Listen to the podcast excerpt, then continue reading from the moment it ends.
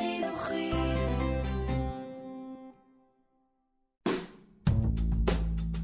אבני דרך, עשרה אלבומים שעיצבו את פני המוזיקה הישראלית. יוצר ומגיש, ארז טודרס.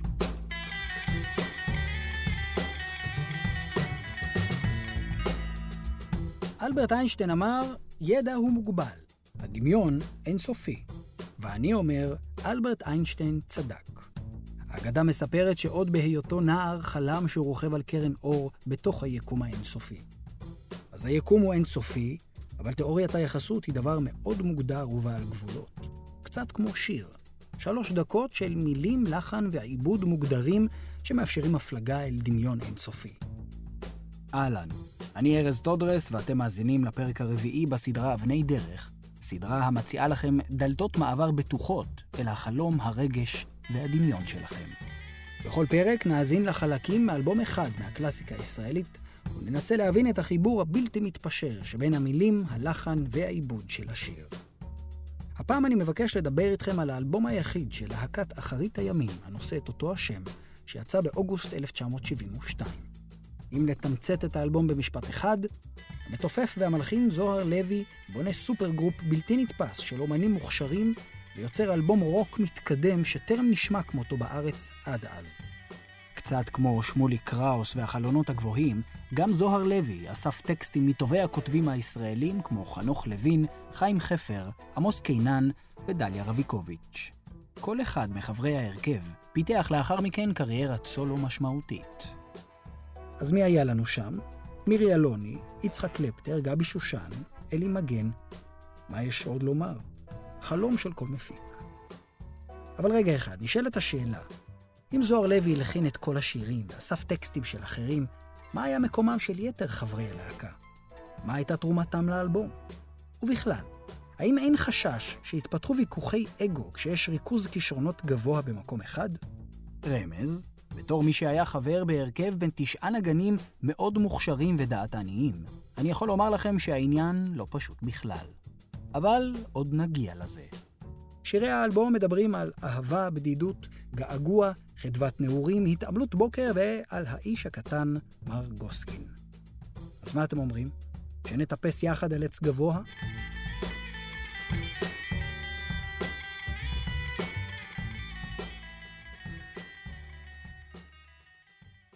נפתח עם קצת דמיון מודרך. אתם על ספינה, משקפת גדולה בידכם. אתם מביטים דרכה לכיוון החוף ורואים עץ גבוה וירוק. ציפור עומדת על אחד הענפים, וכמובן את הים עצמו. עכשיו מתחילות לרוץ לכם בראש כל מיני מחשבות. העץ הוא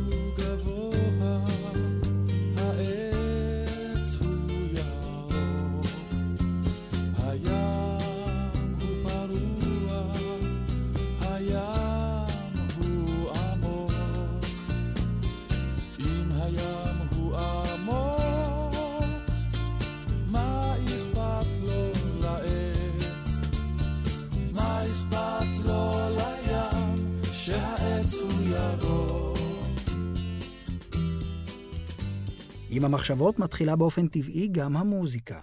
שיר סיפור, ובו תופים, בס וגיטרה אקוסטית, וכולם מאוד רגועים, זורמים בנחת עם הרצף המחשבתי. שתי השורות הראשונות של הבית הן עובדות, ושתי השורות הבאות הן שאלות, אבל נדמה לי שלשאלה השנייה יש חשיבות גדולה יותר מהראשונה. וזה רק מפני שדווקא שם כולם שרים עם אלי מגן את "מה אכפת לו לים שהעץ הוא ירוק?" והנה המחשבות ממשיכות. העץ הוא גבוה, העץ הוא ירוק, יפה הציפור, היא תעוף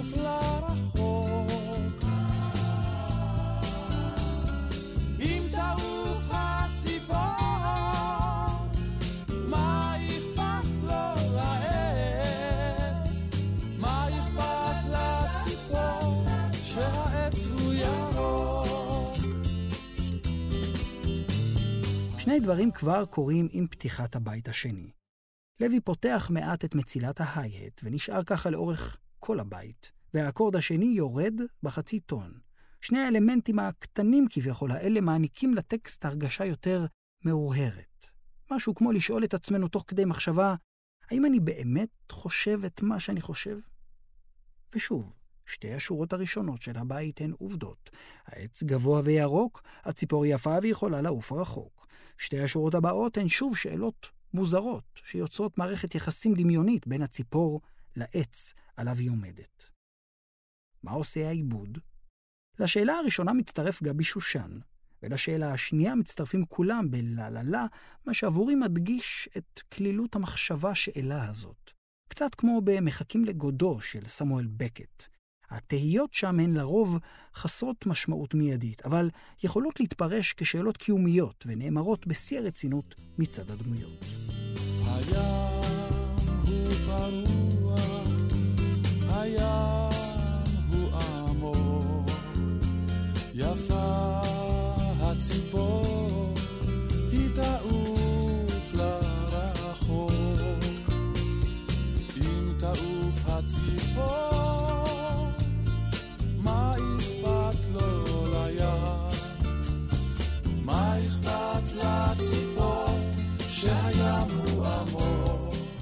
אל הבית השלישי מצטרפת גם מערכת יחסים בין הציפור לים. מילא שלציפור אכפת מהים, אבל שלים יהיה אכפת מהציפור? חישבו על זה בזמן שקלפטון מנגן את אחד הסולואים הזכירים שנוצרו, אגב, הוא מפצל אותו לשתי גיטרות ואז מאחד שוב. למעשה, הוא הקליט במה שנקרא overdub, כלומר, על גבי ההקלטה הראשונה הוא הוסיף את הסולו השני בערוץ נפרד, במיקסר ההקלטה באולפן.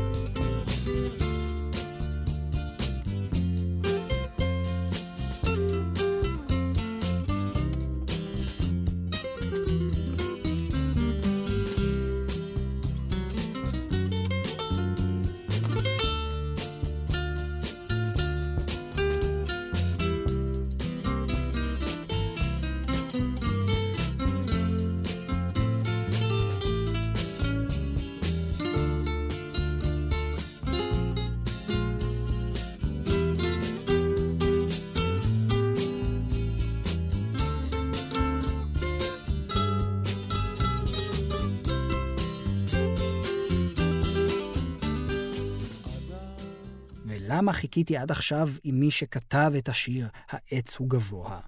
רק מפני שרציתי רגע אחד לתת לכם הזדמנות לזהות לבד במהלך השיר עצמו. כי הרי מי היוצר הישראלי היחיד שמסוגל לכתוב בצורה כל כך עמוקה, מרגשת ומוזרה כאחד, אם לא חנוך לוין? את הבית האחרון הוא מקדיש לנו, בני האדם, או יותר נכון, לנו העומדים על הספינה עם המשקפת ומביטים על העולם סביבנו. מה שגורם ללוין לשיר הם העץ, הים והציפור, אבל בתכלס, לציפור לא באמת אכפת אם נשיר עליה או לא. ומה גורם לכם לשיר? אסיים את השיר הזה עם מחשבה על פשטות העיבוד המוזיקלי.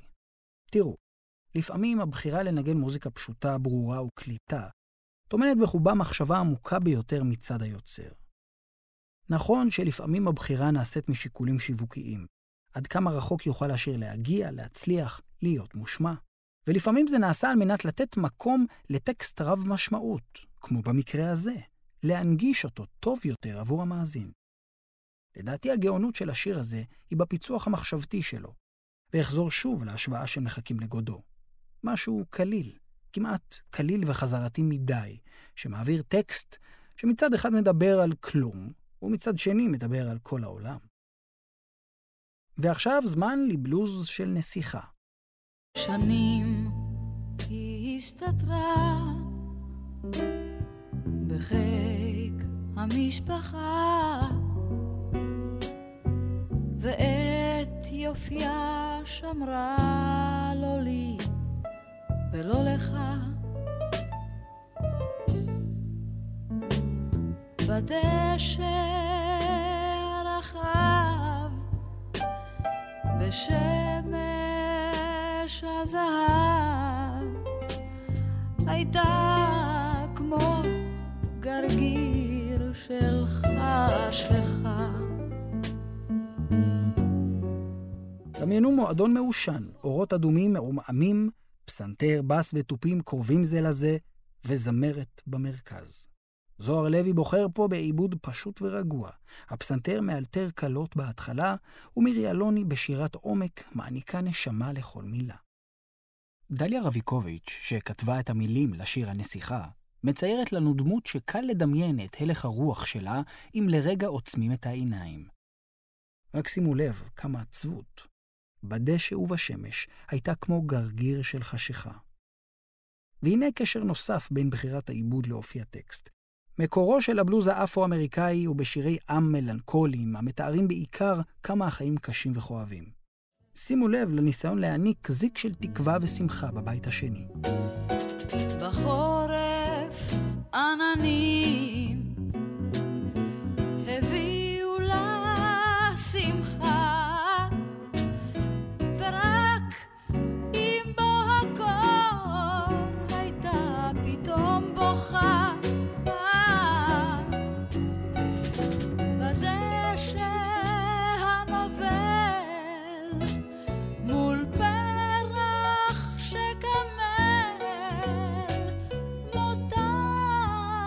נשקף לה מן החשיכה.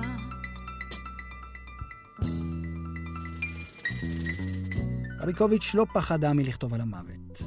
שמתם לב איך הפסנתר ממשיך את מחשבת המוות מן החשיכה? תהייה מעניינת נוספת היא עניין המעבר החד משמחה כשבאים העננים, לבכי כשמגיע הקור. הרי עננים וקור, שניהם סממני חורף מובהקים. מה אתם חושבים? ושוב חזר אביב עם שפע הפריחה ורדים ונרקיסים השיבו את רוחה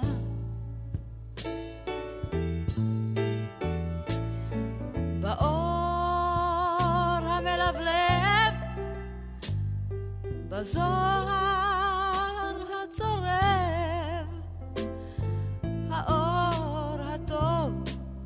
השיב לה את רוחה ושוב, לרגע יש זיק של תקווה, ואז הקיץ בא. ואז הקיץ בא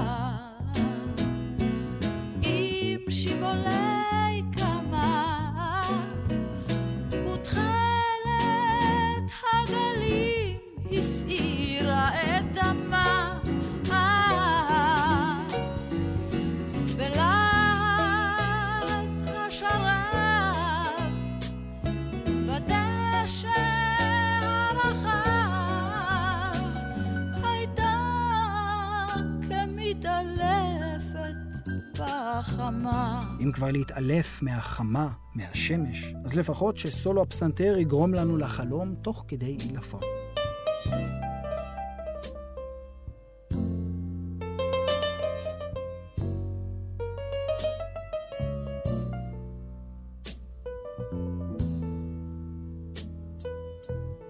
שמתם לב שהמילה נסיכה לא מוזכרת אפילו פעם אחת בשיר? נסו לחשוב מדוע. מה מאפיין נסיכות? או בחיים שלנו, את מלכת הכיתה נניח. או את הילדה הכי יפה בגן, או את כוכבת הפופ המפורסמת. האם ייתכן שהמילה נסיכה אצל רביקוביץ' מסמלת מוזרות אנושית?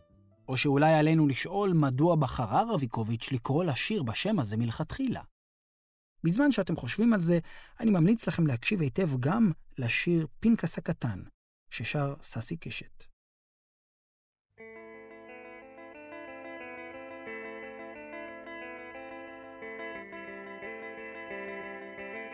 מדי פעם אני מזכיר שיר שהייתי שמח לראות את הקליפ שלו, אולי אפילו לביים אותו בעצמי, בעיקר בדמיוני. כזה הוא "פתחי לי את הדלת" שכתב עמוס קינן. מי מכם שראה את הסרט אפוקליפסה עכשיו, ודאי זוכר את הסצנה בה נעשה שימוש בשיר The End של הדור. פתיחה ארוכה, איטית, כזו שבונה ציפייה, במקרה של השיר הזה, רק בשתי גיטרות ובונגוס.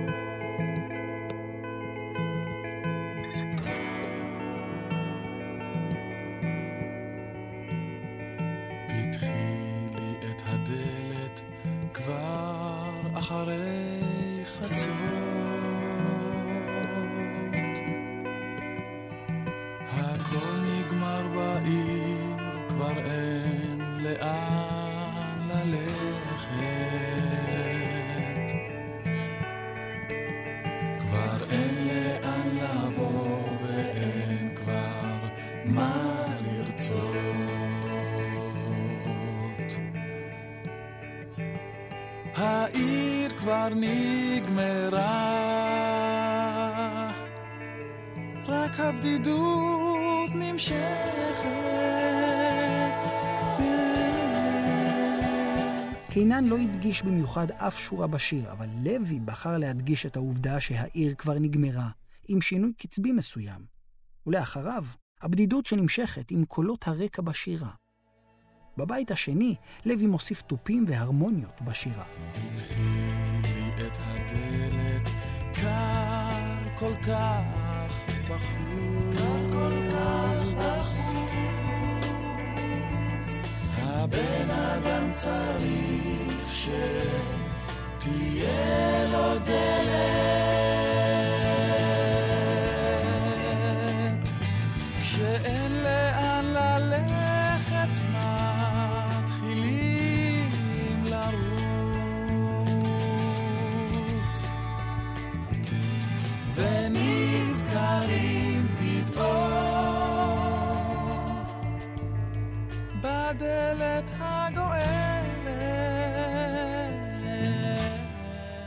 שמתם לב במקרה איזה משפט לוי בחר להדגיש הפעם? כשאין לאן ללכת, מתחילים לרוץ. ומהי לדעתכם הדלת הגואלת? רגע לפני שנדמה לנו שהשיר ימשיך ככה עד סופו, הוא תופס כיוון מעניין, כזה שמסביר לנו בדיוק איך בונים שיר בתת-ז'אנר שנקרא רוק מתקדם. קטע שקט ואיטי עם מבנה אחד, ומעבר חד לקטע עמוס וקצבי עם מבנה אחר.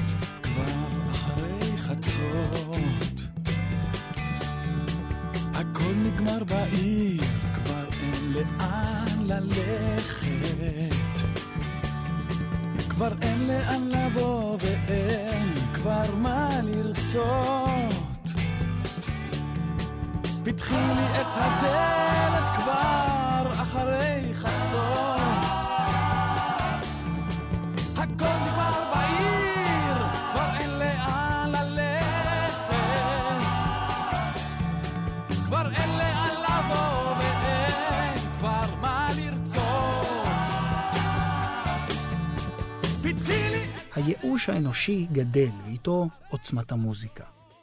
ממי מבקש הבחור שתפתח לו את הדלת? הדלת לאן בדיוק? מה אתם חושבים? שימו לב לבקשה הנואשת החוזרת על עצמה. פתחי לי את הדלת, כבר אחרי חצות. הכל נגמר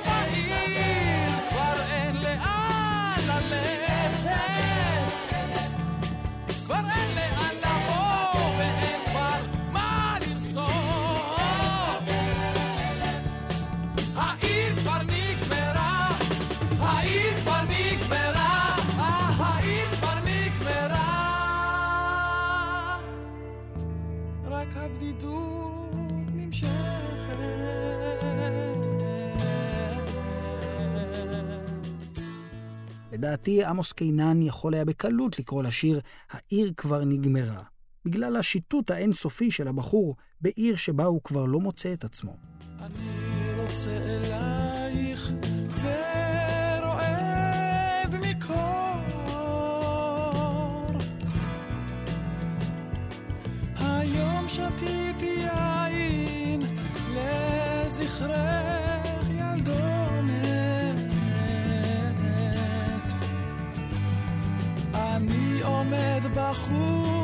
עייף וגם שיכור.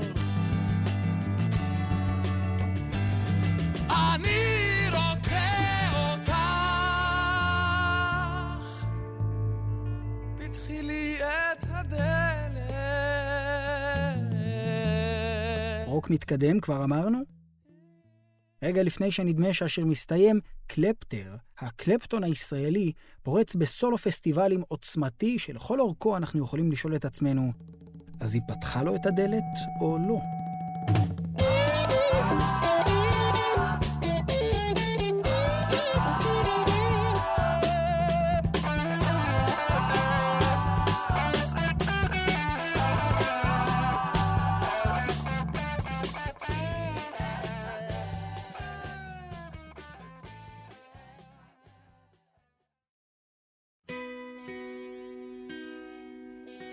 לכם שהשיר הקודם היה ארוך? הנה לפניכם יצירה בת שמונה דקות ושמה תחת עץ האקליפטוס, שכתב חיים חפר. פתיחה הבונה לנו דרמה ומתכנסת אל שיא שנפתר בהרמוניות שירה. הדבר המעניין הוא שמיד אחר כך מגיעה הפסקה קלה, ובעצם אין לנו מושג למה באמת לצפות בסוף הדרמה הזאת. שימו לב לביט שזוהר לוי מתופף. תראו כמה רגש הוא מעביר מידיו למקלות, אל התופים. ומשם ישירות אלינו. בחירה עיבודית מעניינת נוספת היא לשיר את הפזמון פעמיים כבר בתחילת השיר, ורק אז לעבור לבית הראשון.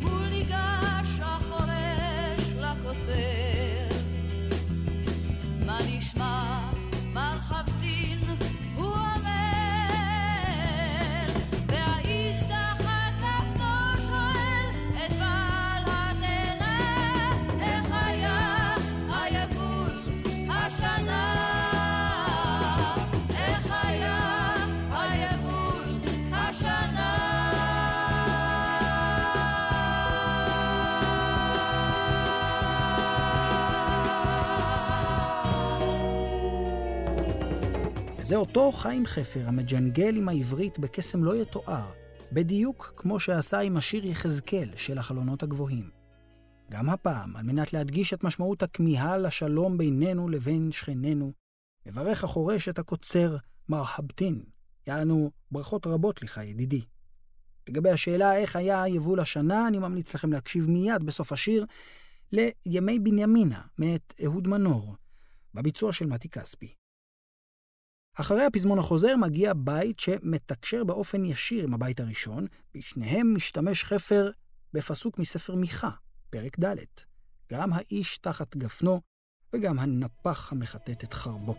ובתוך הכפר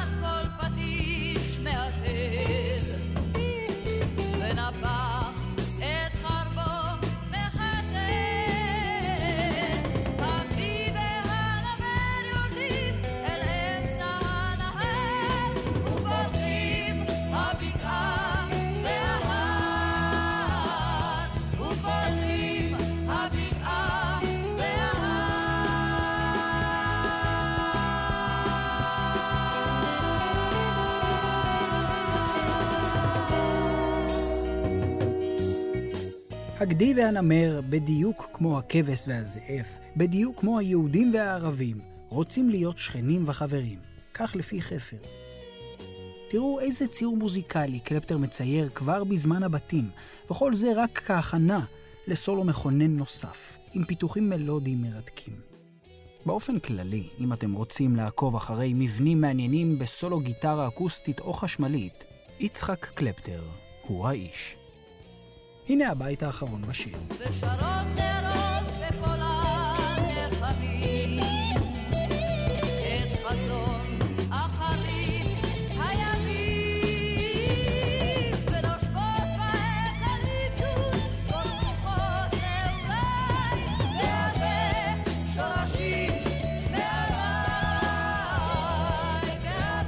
בין אם שם הלהקה נבחר בזכות השורה ושרות נערות בקולן החמים את חזון אחרית הימים, ובין אם מדובר בצירוף מקרים, זאת דוגמה טובה הממחישה את רוח המחשבה המשותפת בין המלחין למשורר. שמתם לב איך הגיטרה של קלפטר ממשיכה לבכות ברקע? כמה היא רוצה שיהיה כבר שלום?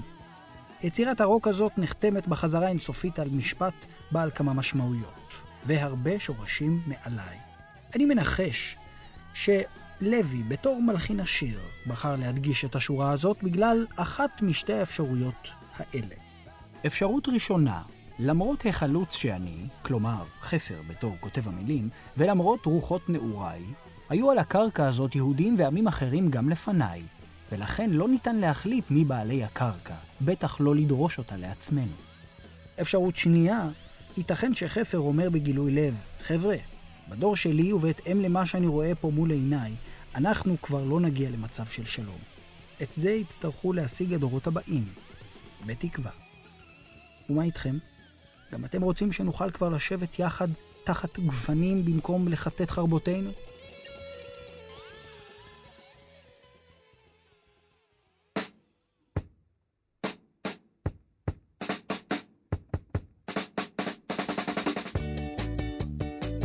רגע לפני סיום אומר לכם שהשיר האחרון באלבום, יש לי יום הולדת, הוא שיר היום הולדת הכי מקסים שנכתב בעברית לדעתי, ואני משתדל לתקלט אותו בכל הזדמנות. אריק איינשטיין, שהתחבר מאוד לחזון הלהקה וחבריה, בחר להשתתף בקולות הרקע בשיר.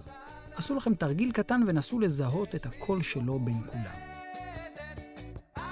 ואגב, עניין ריבוי הדעות בגלל עודף הכישרונות שהזכרתי בתחילת הפרק, 15 שנה פעלתי בהרכב שהיו בו תשעה חברים. האמינו לי כשאני אומר שזה לא פשוט. בטח כשמדובר במוזיקאים שהם אנשים מאוד רגישים. צריך לדעת לתת מקום לדעה של כולם. אבל ליישם את זה בפועל, זה החלק הקשה. תמיד יהיה את האחד שדרכו הכל עובר, מעין מעבד מוזיקלי שכולם סומכים עליו, אבל לפעמים הקו המוזיקלי של ההרכב לא מתיישב טוב עם מה שכולם רוצים או מצפים שיקרה. זאת עובדה. ואחרי הדברים האלה אספר שמירי אלוני החליטה בשלב מוקדם של ההקלטות שאופי המוזיקה של ההרכב קשה לה מדי והיא לא מתחברת עד הסוף, לכן בחרה לעזוב. בפועל, היא מוקלטת רק בחלק קטן מהשירים. עוד אספר לכם שבאלבום שמונה שירים וחברי ההרכב הם זוהר לוי, תופים, גבי שושן, שירה וגיטרה, אלי מגן, שירה וגיטרה בס, יצחק קלפטר, שירה וגיטרה חשמלית, ומירי אלוני, שירה בחלק מהשירים. על עטיפת האלבום כתוב שכל החברים אחראים לעיבודים המוזיקליים. ייתכן, ובחלק מהמקרים בהם נתתי קרדיט לזוהר לוי על בחירות הקשורות לעיבוד של השירים, למעשה הקרדיט מגיע לחבר להקה אחר, או לכמה.